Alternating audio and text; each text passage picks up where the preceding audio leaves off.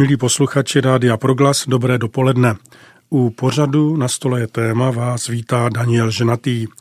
Naším hostem je pan magistr Milan Klapetek, vyučený soustružník, jevištní technik, teolog, výtečný znalec latiny. Ve svých 78 letech přednáší humanitní předměty na Vysokém učení technickém v Brně. A k tomu všemu Krom toho, že to je velmi moudrý muž, je také velkým znalcem pohádek, přesněji pohádkových motivů. Dnes uslyšíte třetí díl našeho povídání. První byl o Arnečku Varš, druhý o Smolíčkovi Pacholíčkovi a dnes vezmeme dvě pohádky a ta prvá bude Drak a jeho dorůstající hlavy.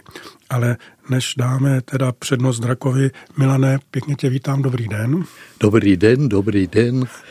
A já opět vítám zájemce o malý kurz mýtopoetického myšlení, které může učinit život krásnější a bohatší. Na to se moc těšíme, to je bezvadné. Nicméně drak a jeho dorůstající hlavy, tak už na mě trošku dýchne hrůza, protože to je takový nějaký symbol zmaru a člověk se snaží a, a pak ono to znovu naroste. O tom to právě je. Totiž ten drak je symbolem zla jenom v naší kultuře. V Číně je drak naopak eh, symbolem štěstí, takže není to tak všude s tím drakem stejné, no ale u nás tedy ten drak eh, je symbolem zla, kterého třeba zabil svatý Jiří, že takže to je veliký symbol a veliká historie také s tím drakem v té evropské kultuře se zachází jako tedy se symbolem právě toho, co je potřeba zničit, odstranit, aby bylo lépe. No a s tím drakem je to právě trochu složitější, než jak to na první pohled může vypadat, taková likvidace a o tom tady ten motiv je. Takže posluchači pohádek, které vyprávěli maminky, jistě znají pohádku o princi Bajajovi. Já jsem si právě říkal, na kterou no, pohádku to navlečeme. To princ Bajaja, ten je tady asi nejznámější.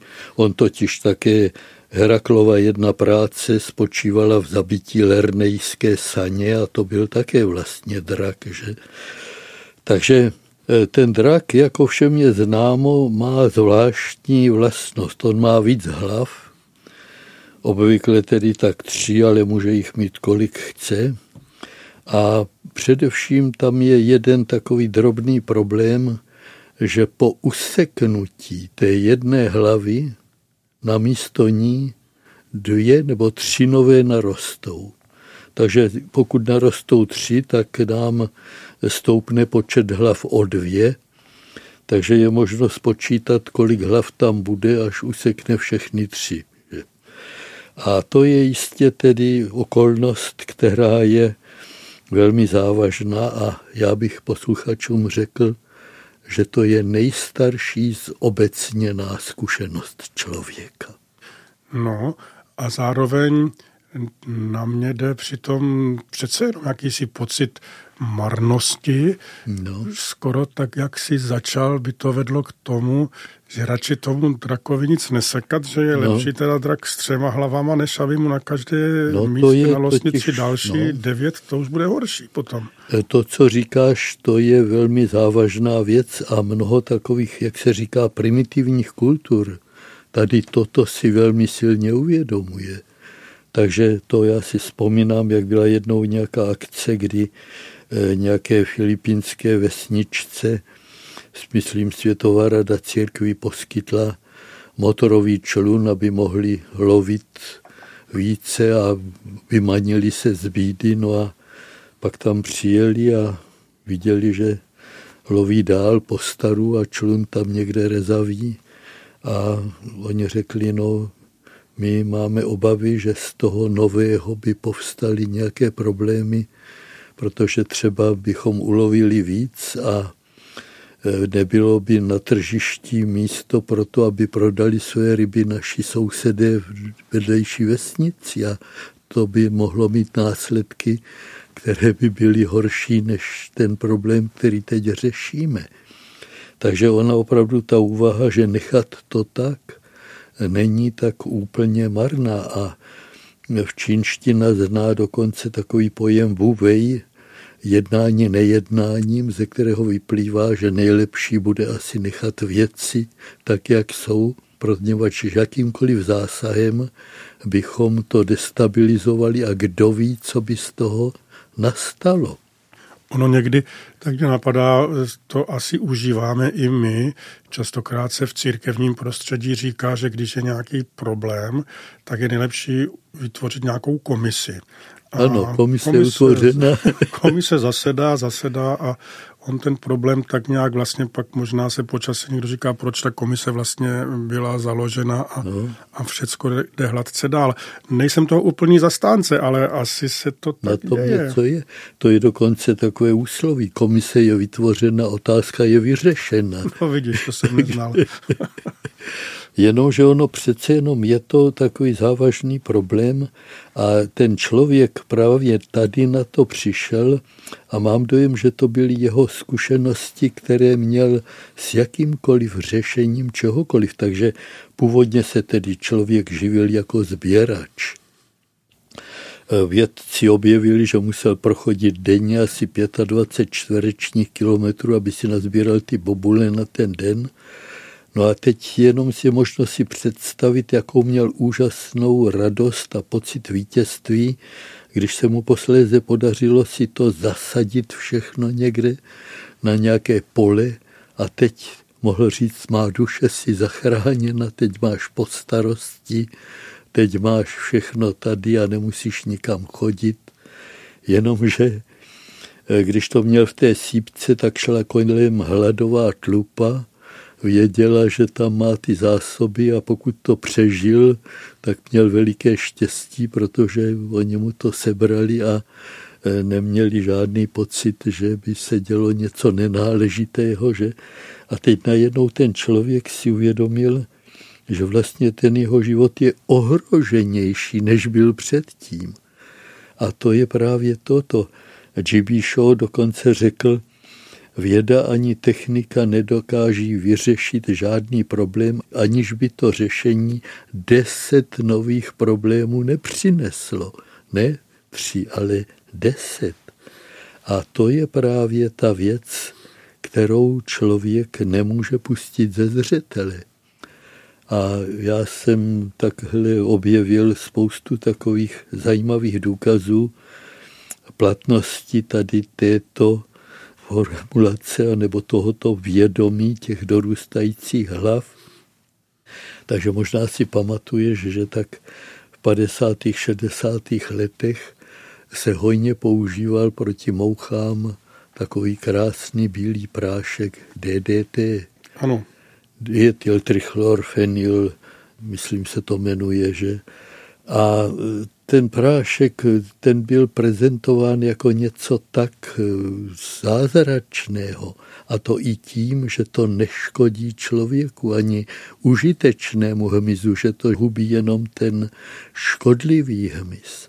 A tak já si pamatuju, jak na té Vysočině to sypali tak na okna, mouchy do toho padaly jak mouchy, že a bylo to tak bezpečné na té krabičce papírové, že to vypadalo tak, že kdyby se to nasypal člověk do kafe, tak se mu nic nestane. No a potom až teprve za čas jedna američanka přišla na to, kde ta hlava nově narostlá je, nebo ty hlavy. Že to vstoupilo do celého potravního řetězce, mění to genetický kód, a spoustu dalších neplech to dělá. A to je právě to. Ty nové hlavy narostou někde jinde a často nejsou na první pohled vidět. A v tom je ta veliká zarada, takže takových eh, jevů by člověk našel víc, takže eh, to je třeba také, eh, byl jednou takový nápad, že by se ušetřili popelnice a svozové vozy, kdyby se kuchyňský odpad rozemlel a pouštěl kanalizací pryč, kolik jenom popelnic by se ušetřilo. No a tak to zkusili a ono to vypadá pěkně, hlava je useknutá, že jenomže ono se potom ukázalo, že narostl přímo exponenciálně počet hlodavců v kanalizaci a čistit ty zanesené kanály by bylo mnohem těžší a náročnější, než vyvážet ten odpad. A tak to je skoro bych řekl se vším. A to je právě to, co by mělo brzdit takový, řekl bych, optimismus člověka, věřícího v nějaká absolutní řešení. Zvonec zvoní, zvonec zní, představení začíná. Kulisou je temná noc, hvězdy jsou jí očima. Hledí na nás, jak sám čas, pohled kůží proniká. Opona se otvírá, jak víčka kouzelníka. Zaujatý režisér řeší šance úniku. Daně, kterou žádá smrt, víceméně ze zvyku. Přezíravá baletka stíná hlásky slova křích, než v úšklepku babizny rozpozná svůj vlastní smích. Princezna spí a má sen, že přijde a polipkení probudí. Zasvítání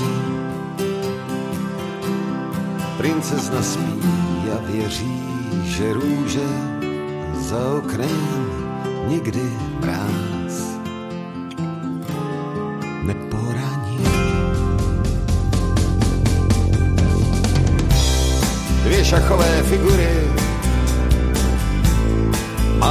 modly myšlené, tají si vzájemně mát s klinou na venek. A pod mě širý šachista, z čista jasna zmatený, křičí koukněte vždyť má obě nohy na zemi. A země letí neznámé a chladnoucí obloha je jako železný plášť bez vědomí, bez Boha. Princezna spí a na blízké nádraží chytá otrávený princ. Poslední vlak. Princezna spí na dveřích v přízemí visí vzkaz, odjíždím pryč. Dokud je čas.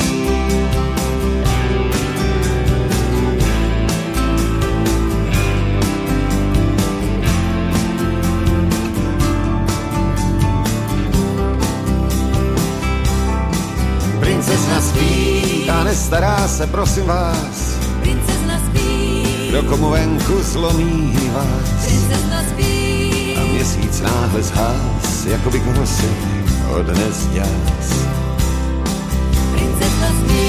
A zvonec znovu sní a hraje u konce. A vše obecné divení, kdo z nás dělá pitomce. Já to nebyl ani já, kdo ví, kde je příčina. Strhni masku se rveší z kůží i s očima. Princezna spí a řeka času v podzámčí zůstává náhle stát. Ztratila dech. Princezna spí a v prastarých zdech ustál smích, když raní tmou se přiblížil. Protější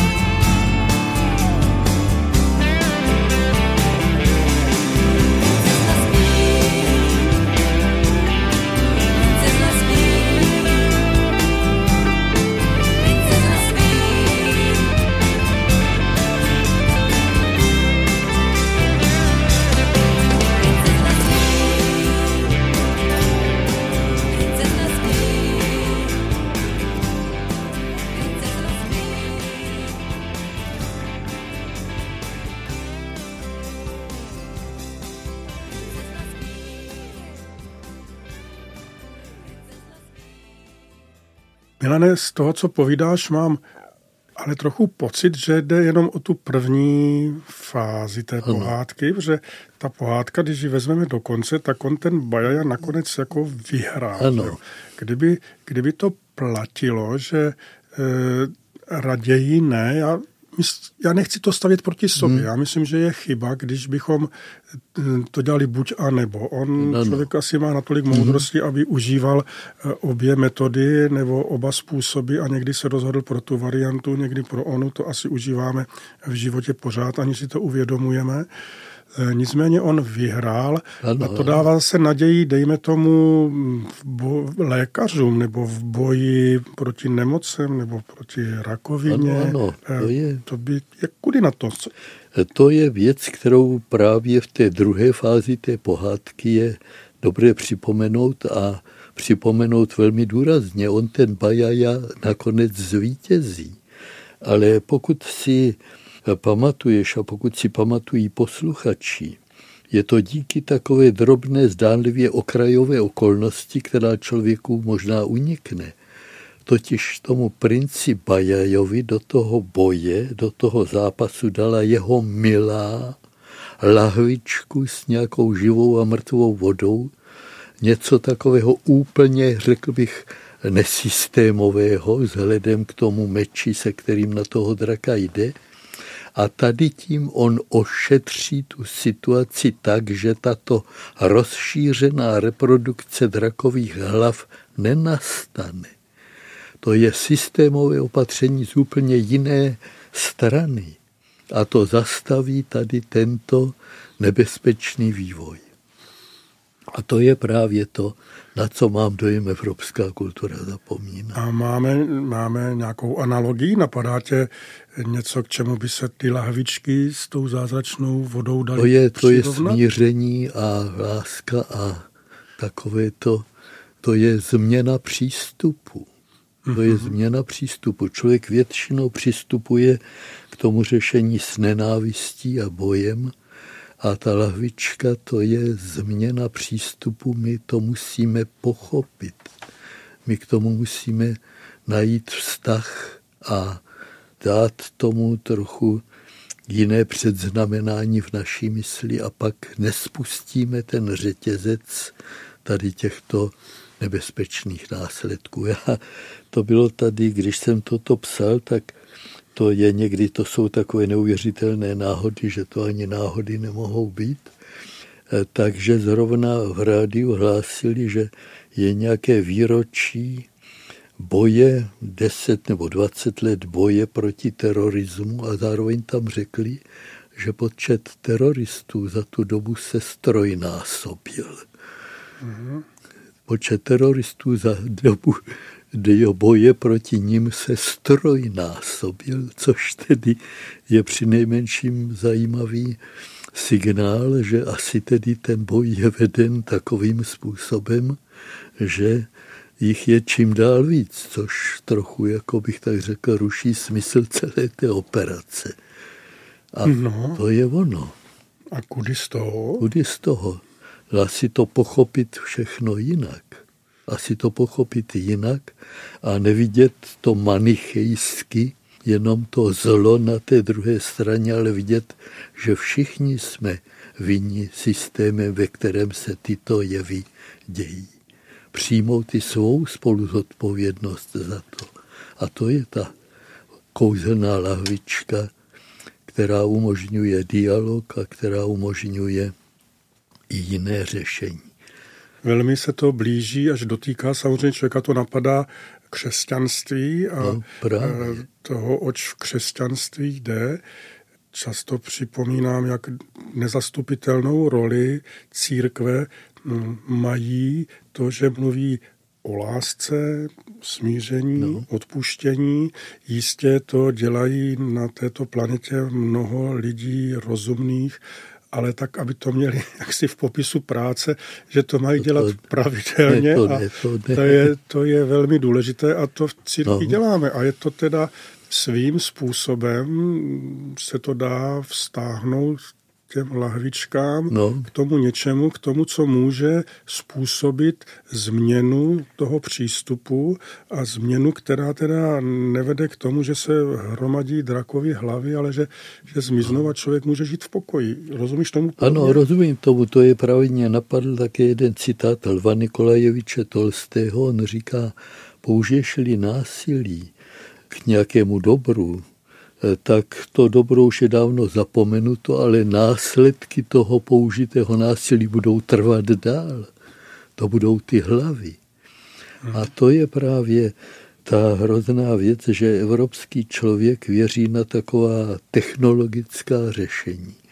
Je překážka taky zlikvidovat. Že ono samozřejmě to je, když člověk šel po cestě a tam mu v cestě stála překážka, nějaký kmen spadlý, tak je jedna cesta ho odstranit. Že jenomže Mám dojem, že člověk si tady ta technologická řešení hlavu useknout, překážku to odstranit, nějakého si soka zlikvidovat, že si to vzal jako absolutní řešení a to tak jako nemůže fungovat, tak to není ta, to stvoření nastaveno. Tady by člověk měl asi přistupovat k tomu právě s tím vědomím, že jenom tímto odstraněním spustí řetězec dalších následků, které ovšem mohou být závažnější a na to upozorňují Tomáš Akvinský, tedy klasik přímo křesťanského myšlení, že když člověk použije nějaký prostředek, kterým chce něco způsobit, i tedy dobro, měl by si vždycky uvědomit, že vedle těch očekávaných efektů nastanou i nějaké jiné, i záporné. A asi nejlépe je to vidět na příbalovém letáku, třeba také k léku, že co všechno případně může tedy ten člověk čekat s tím dobrým efektem a také kde je ta vodička, zázračná, co má dělat, aby to nenastalo. A já mám dojem, že ta evropská kultura tady pod vlivem možná, já nevím, jakých proudů, mě napadá deismus třeba, usoudila, že jsou absolutní řešení. A takže já jsem se tak díval do dvou takových zdánlivě velmi odlišných pojetí. Jedno je Fordova kniha Moje filozofie průmyslu, kde líčí takovou krásnou vizi, co přinese člověku motorizace, elektrifikace a tak dále. Je to krásné, všechny problémy budou vyřešeny. A druhá podobná kniha je Leninova Státa revoluce, tím, když se zruší samoděržaví, tak nastane krásný čas, kdy všechny problémy budou vyřešeny. Oni to asi nemohli tehdy tušit, že ono nějak jednoduché není nic a že odstraněním něčeho nebo jenom nějakým zásahem nenastane ještě něco absolutního a dobrého, že vždycky ta věc bude mít ještě nějaké následky.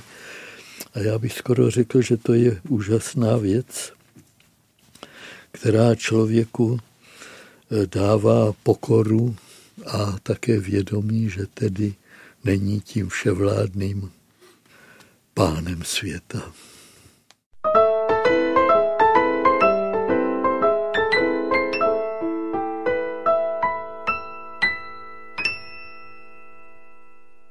O pohádkách a jejich motivech si s panem Milanem Klapetkem v pořadu Rádia Progras povídá Daniel Ženatý. Milané, končíme pomalu pohádku o Bajajovi, respektive o drakovi a jeho dorůstajících hlavách, o tom, jak je riskantní ty hlavy useknout a domnívat se, že tím jsou věci vyřešené, tím se ale problém často nevyřeší, protože vyrostou jiné hlavy. Takhle to v životě může chodit a my musíme teda zvažovat, který postup, kdy vezmeme. Jak bys to teda uzavřel toho Bajaju a toho draka? Jde o to, že člověk by měl už předem vidět a hledat, kde ty hlavy mohou asi se objevit. A měl by s tím nějak počítat, protože jsou i taková řešení, která tedy opravdu přinesou více toho užitečného a dobrého, než eh, budou potom případné ty vedlejší negativní následky, ale může také být, že to bude právě tak, že ty nešťastné následky budou závažnější. Takže to by měl každý vynálezce a každý zlepšovatel, ať už v oblasti techniky nebo lidské společnosti, povinně vyplnit zároveň jakousi rubriku, kde čekáte, že se objeví ty dorůstající hlavy. Že? A co s nimi budete dělat? Děkuju a člověka napadají pořád další myšlenky, tak mě napadá, že vlastně stejné drama se odehrává, ale v mezilidských vztazích Ano, a častokrát v rodinách, kdy teda ten otec, ta matka, ta babička přijde s nějakým geniálním no. řešením, jak od této chvíle tu rodinu povedeme, jak to ano. nastavíme, co kde, jak ono. bude a, a netuší se, neptá se, kdo tím nově nastaveným no. systémem třeba trpí, které problémy se objeví, no. Co budou řešit u svých dětí a vnuků, protože něco To je právě to, že každý problém má mnoho aspektů a člověk někdy, když se zaměří na ten jeden, tak ten spraví, ale jiný poruší. A to je třeba právě v medicíně velice taková běžná věc, že člověk v tom svém určitém zdravotním stavu má víc poruch a na jeden by měl brát masitou a tučnou stravu, ale zároveň trpí poruchou, pro kterou se na to nesmí ani podívat. A teď je potřeba vždycky zvážit všechny ty aspekty a to je trochu složitější než takové jednoduché myšlení, které vidí jenom jednu stránku toho problému a je hotov rychle a má to jasné. Ne, ne. Život je trochu složitější a je to dobře a necháme to tak. Dobrá, výborně. Děkujeme. Drak a jeho dorůstající hlavy skončili a tak se pustíme do druhé pohádky. Co bys navrhoval, že bychom tak teď mohli vzít kterou? Máš? Já mám dojem, že teď by se hodila, jak dědeček měnil až vyměnil. Milane, to mě, to mě děsíš, protože já vím, že moje maminka nám nikdy tuto pohádku nečetla a jednou, když jsem tak rozum brala, viděl jsem, jak čteme nějakou knížku, ona to přeskočila, tak jsem říkal, proč to nečteš? A ona úplně zrudla a říkala, že to byl, že, že to byl takový troub. a že prostě jí to vždycky rozčili, jak z toho, co měl, nakonec neměl nic a, a, a že to bylo hrozné. Tak prosím tě, teďka máme jedinečnou příležitost, abych Ano, já ano. v důchodovém věku se dozvěděl Konečně, jak konečně, to je. jak to je a proč to maminka nemusela přeskakovat. No tak to je krásná pohádka, takže dědeček jde do města na trh a tam zachrání syna bohatého kupce. E, Ten kupec se mu samozřejmě odmění a dá mu kus zlata velký jak koněská hlava. Já jsem tak spočítal, kolik by asi vážil takový kus zlata velký jak koňská hlava. Učím na technice, že? E, Takže oni by to byli asi přes dva metráky, záleží samozřejmě na tom, jak velkou hlavu bychom právě uvažovali. A člověk může věcně uvážit, že táhnout někam domů dva metráky, to by nebylo zrovna příjemné. A navíc co s takovým kusem zlata v hospodářství, že? Takže dědeček udělá docela rozumnou věc, ten balvan zlata vymění za koně. Ale teď ještě na trhu toho koně vymění za krávu. A tu krávu vymění za osla. A toho osla vymění za kozu. A tu kozu vymění za králíka. A toho králíka vymění za slepici. A tu slepici potom vymění za jehlu. Tu dá pohodlně do kapsy, ta je na transport nejméně náročná. No a tu jehlu ještě mimochodem, když doma přeskakuje plot, tak ztratí. Já jsem se nad tím hluboce zamýšlel, protože mně to připadalo jako té tvoje mamince divné, ale uvědomil jsem si, že v tom je hluboká myšlenka, která ovšem k tomu výkladu vyžaduje, abychom se přenesli na ten středověký trh. Tam totiž ještě před vynálezem peněz, který nepronikl tady do těch evropských prostor vždycky, už byly vynalezeny dávno, ale na těch trzích se směňovaly jenom věci a nepoužívaly se peníze jako univerzální míra hodnoty.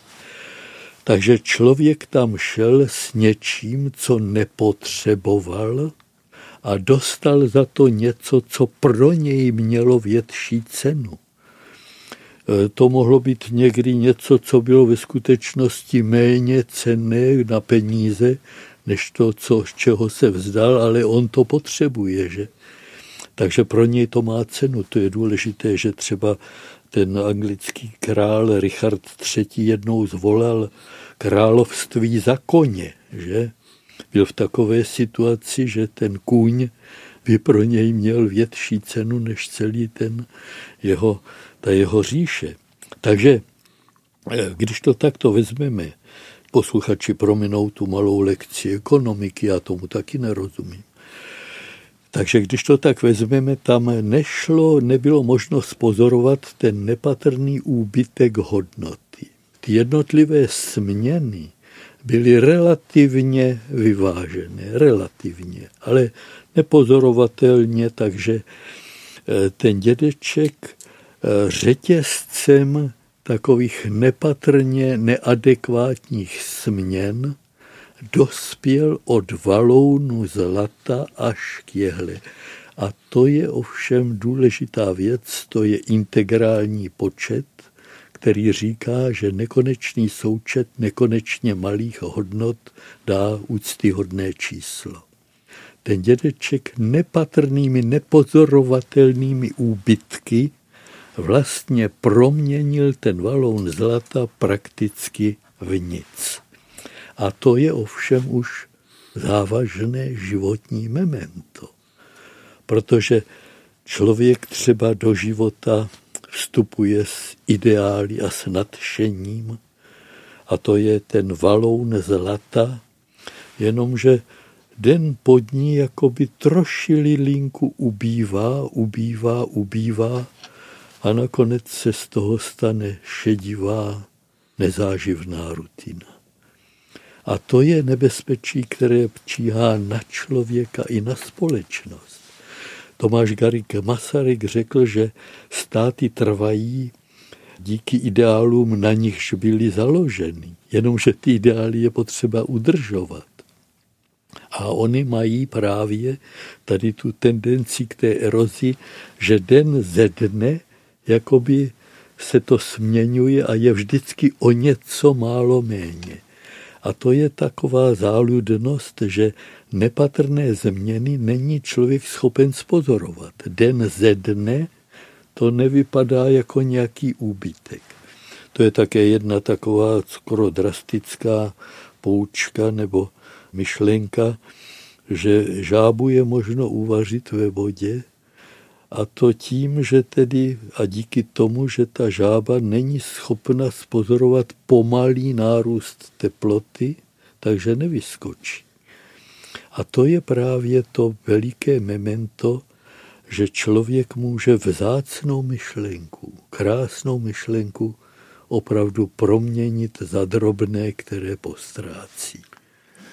Takže jak tak poslouchám, ona ta moje maminka nebyla tak úplně mimo, protože Nebyla to je mimo. tak docela horor to poslouchat. To je horor. A napadají mě další srovnání, kde všude vlastně člověk vidí to nebezpečí toho drobného úbytku nepozorovaného hodnoty od, od věcí eh, zdánlivě nenápadných. Já si vzpomínám, když jsem, když jsem poprvé vyjel na západ eh, do Německa, tak jak mě překvapilo, když jsem šel městskými parky, kolik tam bylo lidí, kteří se o ten park starali. No. A já jsem vlastně za svého dětství, kde jsem vyrůstal, já jsem, myslím, nikdy neviděl, že by někdo šel a že by se o ten park v těch městech, kde jsem No. vyrůstal, staral. Taky podle toho ty parky vypadaly.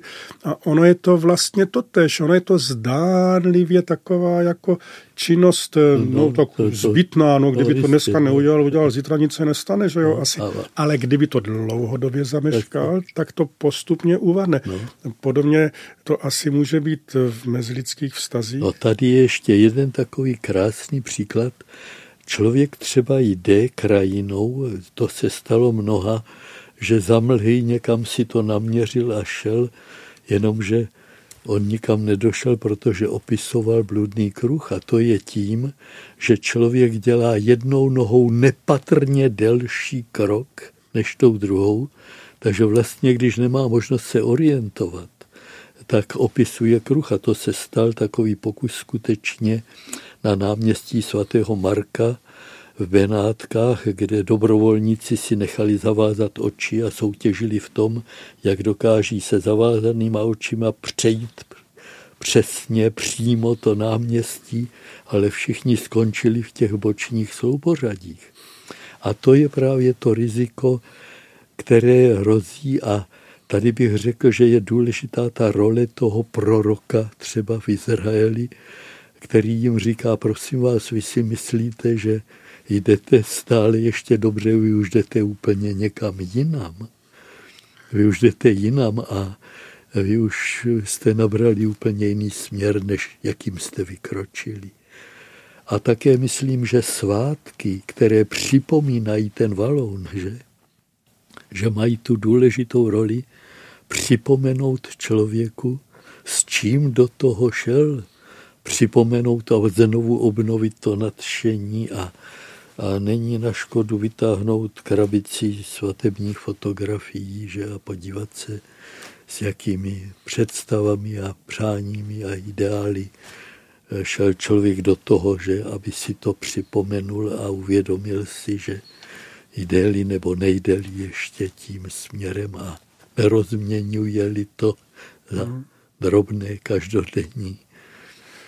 Mě napadá, to nevím, jestli znáš, já jsem četl knihu eh, André Moroa Mlčení plukovníka Brambla. Já a myslím, to že jsou, to jsem- soubor povídek a tam je taková krásná povídka o ušlechtilém důstojníkovi nebo generálovi eh, francouzské armády, kterému se blížil odchod do penze a tak jenom tak prozíchr si udělal eh, jaksi kontrolu svých skladů, že má všechno v pořádku a zjistil, že mu chybí kulomet.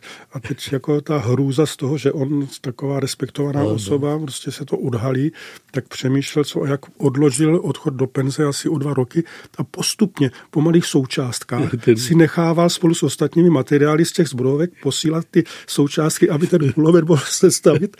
Tak se mu to podařilo, no a pak konečně proběhla ta prohlídka a oni zjistili, že má o kulomet navíc. No, jo, tak to, je, to je pěkná pointa. to, tak eh, dobrá, ale přitom, jak spovídal o tom nepozorovaném úbytku eh, hodnoty, m, mě napadly také věci závažné v tom, když že tady přišli Němci, tak židé, otázka eh, židovská v českých zemích, vůbec v Evropě, jak pomaličku postupně přicházely vlastně ta No. ponižující omezení, tak ta svoboda kradla po kouscích Mhm. a ta společnost tomu mlčela, protože ten kousek se zdál bezvýznamný. Je- že jo? Jestli, jestli někdo eh, může do parku nebo nemůže, no tak to není taková Mhm. hrůza, že jo? do kina, ano, ne, ale pak už to najednou narostlo ovšem do rozměru, že si ta společnost s tím nevěděla No, to je-. Už to bylo moc. To je právě to nebezpečí takové plíživé eroze takového úbytku, který eh, člověk nepozoruje ze dne na den a právě proto asi také byly takové důležité okamžiky, kdy člověk se měl zastavit a rozhlédnout. A já mám dojem, že to je právě ten den odpočinutí, ta neděle, že nebo ta sobota, že byla takovým dnem, kdy člověk se najednou měl na ten svůj život a na všechno podívat trochu jinak a zaznamenat. Zda nedochází k takové nějaké erozi. A samozřejmě tedy, když člověk ten den využije jenom k tomu, že prostě nepracuje, že to jenom neděle, tak asi to nebude ono.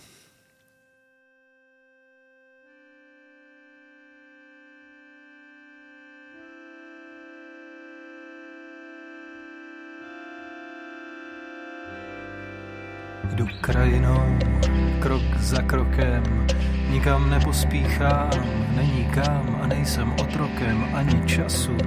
co se jen tak vleče, tak žádný křeče, nic mi neuteče. Čtu si nohama tuhle zem, její mapu, hory a údolí a pomalu chápu, proč je mi, jako bych se vracel zpátky k mámě, která tu dlouho a trpělivě čekala na mě.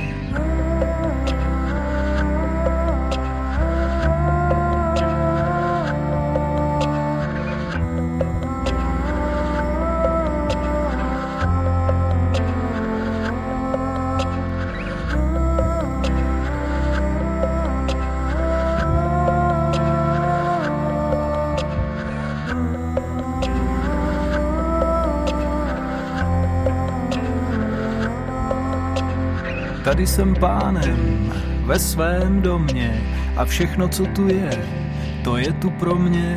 Moje lesy a kopce a stromy a řeky a údolí, cesty a pole až na věky. Jsem velmi, velmi bohatý pán. Mám všechno, co chci a co chci, to mám. Mám všechno, co chci a co chci, to mám.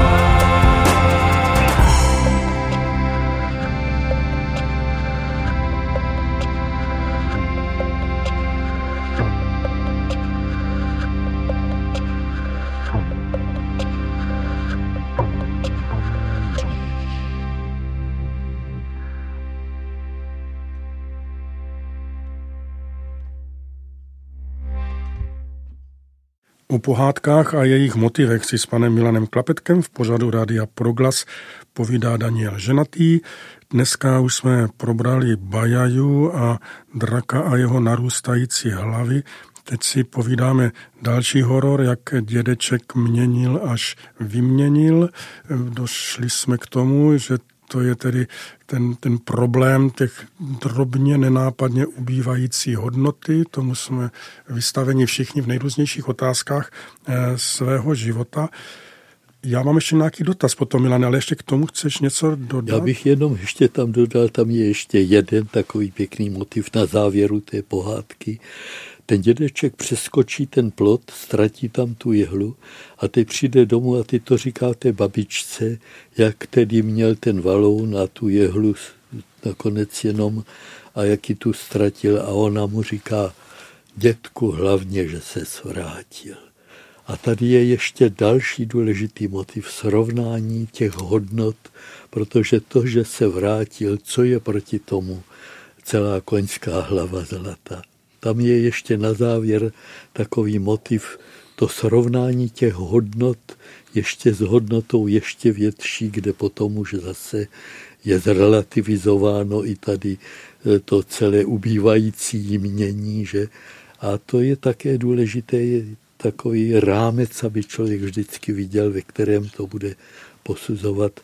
A to bych řekl, že žádná věda to kouzlo takového podání, které je schopno nasvítit ten problém z tolika stran, nemá. To dokáže jenom ta pohádka, v jejímž výkladu by člověk nemusel nikdy skončit a vždycky tam najde ještě něco dalšího a ještě něco dalšího. No právě tam taky něco ještě, ještě dalšího hledám, tak já se musím přiznat, že z toho negativního nastavení vůči této pohádce už jsem trochu pozitivnější a napadá mě propojení také s tím drakem, to, o čem jsme mluvili, ta představa, co by ta babička řekla, kdyby on to zlato přinesl. Jo, kdyby mu tam no. pár nějaký koní na voze dovezl no, no, teda ty metráky toho zlata, jak by jejich život dál vypadal? Byli by je, spokojenější nebo ne, no nebyli, že jo? To je, to je právě ten důležitý motiv a já bych řekl, že ten pohádkový svět, kdyby mohl promluvit, tak by řekl, to jim moc štěstí nepřinese. To bude mít tolik těch hlav, se najednou objeví a k tomu všem tedy právě ten člověk, jak si by také těmi pohádkami měl být doveden, je jedno čínské úsloví nešťastníče, splnila se ti tvá přání, ale to vlastně bych už předcházel a předbíhal, protože to tu budeme mít. Příště, výborně. A ještě k tomu úbytku té hodnoty, může to jít také opačným směrem? Existují v životě situace, nebo jsme toho schopni, aby, aby jako to narůstalo, člověku napadá, tak hmm. jako je to analogie opačným směrem, co takový ano, baťa, který no. z ničeho nic z hocha vybudoval impérium, nebo... Já myslím, že celé takové to křesťanské a tedy i židovské schéma času je meliorační, takže Eh, je předpokládá se, že člověk roste, že eh, nepatrnými kroky se blíží tomu, eh, co je tedy ten žádoucí stav. Ovšem jde o to, že obvykle to bude právě také těmi nepatrnými kroky. Já si vzpomínám, že nám ve škole pan učitel nebo ještě soudruh na základní škole říkal, že člověk se nesmí některé věci snažit udělat rychle a říkal, vezměte si příklad z vlaštovky. Ta staví to hnízdečko po takových malinkých drobcích, které donese v tom zobáčku a díky tomu jí to tam drží. A Pepík říkal, to já budu mít postaveno hned. No a pleskl to tam a spadlo mu to na hlavu. Takže oni v tom dobrém, ty malé krůčky jsou právě symbolem a znamením té kvality a té trvanlivosti. Tady nejsou žádné rychlokurzy, žádné. K tomu musí člověk zrát, k tomu musí člověk docházet právě také takovým nenápadným způsobem, kdy opět po čase třeba si řekne, tak jsem se dostal přece jenom o kousek dál. A myslíš, že je to něco, co právě naší generaci nebo současné Evropě, řekněme, modernímu člověku no. chybí. Ty jsi zmiňoval už předtím ten eh, den odpočinku, tu důležitou pauzu. Eh, mně napadá právě rolníci, hm, dřív, když přišla zima, no tak já jsem u toho no. nebyl, ale říká se, že vlastně té práce tolik neměli, neměli spíš no. opravovali, co bylo no. potřeba si připravit na jaro, na léto, na podzim, tak je to to, co nám takhle chybí, abychom třeba byli schopni toho postupného růstu a měli k tomu dostatek času? To mám dojem, že ten náš čas je běžně chápán jako uspěchaný a to rozhodně není ta optimální atmosféra. Člověk by si měl takovou sebekázení opatřit takovou chvíli takové, skoro bych řekl, bezstarostné pohody, ve které do té jeho mysli mohou vyplout i takové obsahy, které se zdá nejsou aktuální a kdy dokáže přemýšlet i o tak neužitečných věcech z hlediska své, já nevím, nějaké bezprostřední kariéry, jako je to, jaký je smysl toho jeho bytí, k čemu směřuje a co tedy k tomu slouží nebo neslouží. Taková chvíle takového zamyšlení, takové meditace – to je nepředstavitelně užitečné a potřebné a k tomu je dobré vychovávat a vést. Děkuju. Myslím, že to vlastně také znamená, aspoň já si to tlumočím někdy, ochotu dívat se na věci pozorněji nebo jemnějším zrakem, ne, nepovažovat za konečný stav věcí to, jak se mě to jeví, ale připustit, že to ještě může být složitější, že ještě tam může být víc barev, eh, víc nějakého stupňování. No, no. Eh, A myslím, že to zase, kdybych vzal k současnosti, to, jak eh, dáváme nálepky na různé skupiny lidí. Hmm.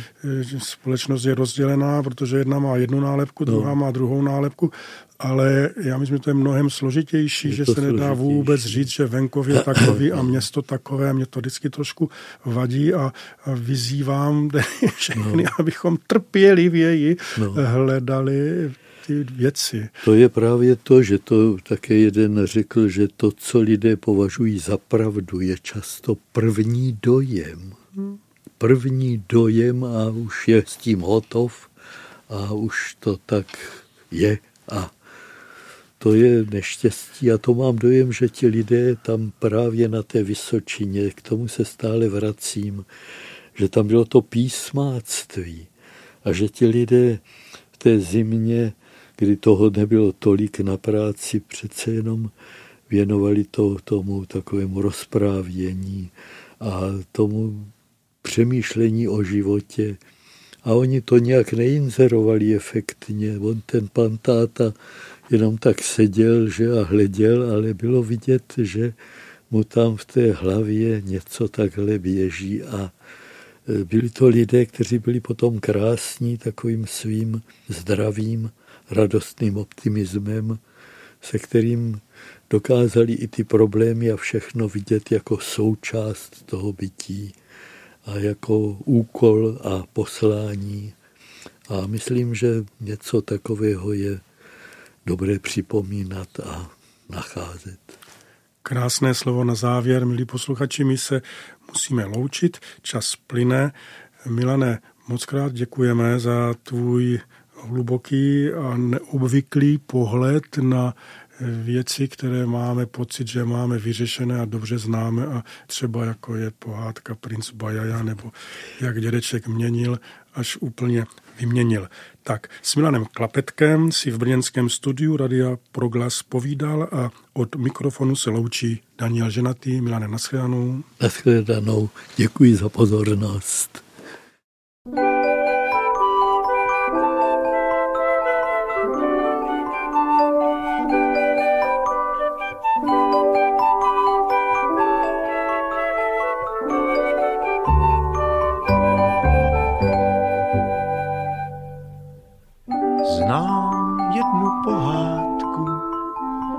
Jde to jako na drátku. Je to princ Bajaja.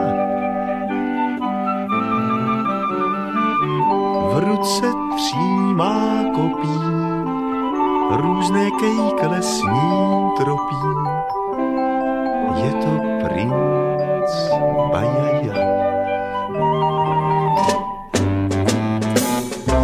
Kuráž si dodá a potom bodá a potom bodá do saně. Saň má v srdci kopí, dříve než se vzchopí, dříve než se vzchopí k obraně.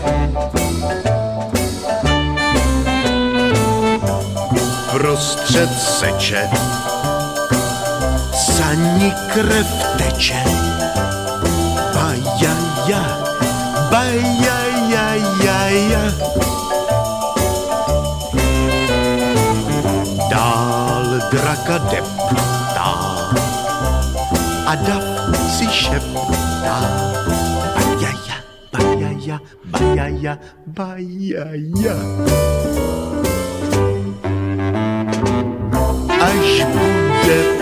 Všem princeznu ovšem. Princeznu dostane bajaja. Pak se ožení. Chytrej moc není. Chytrej není. Baja ja, ja, ja, ja. Ja, ja, ja, ja, ja, ja. Ja, ja, ja.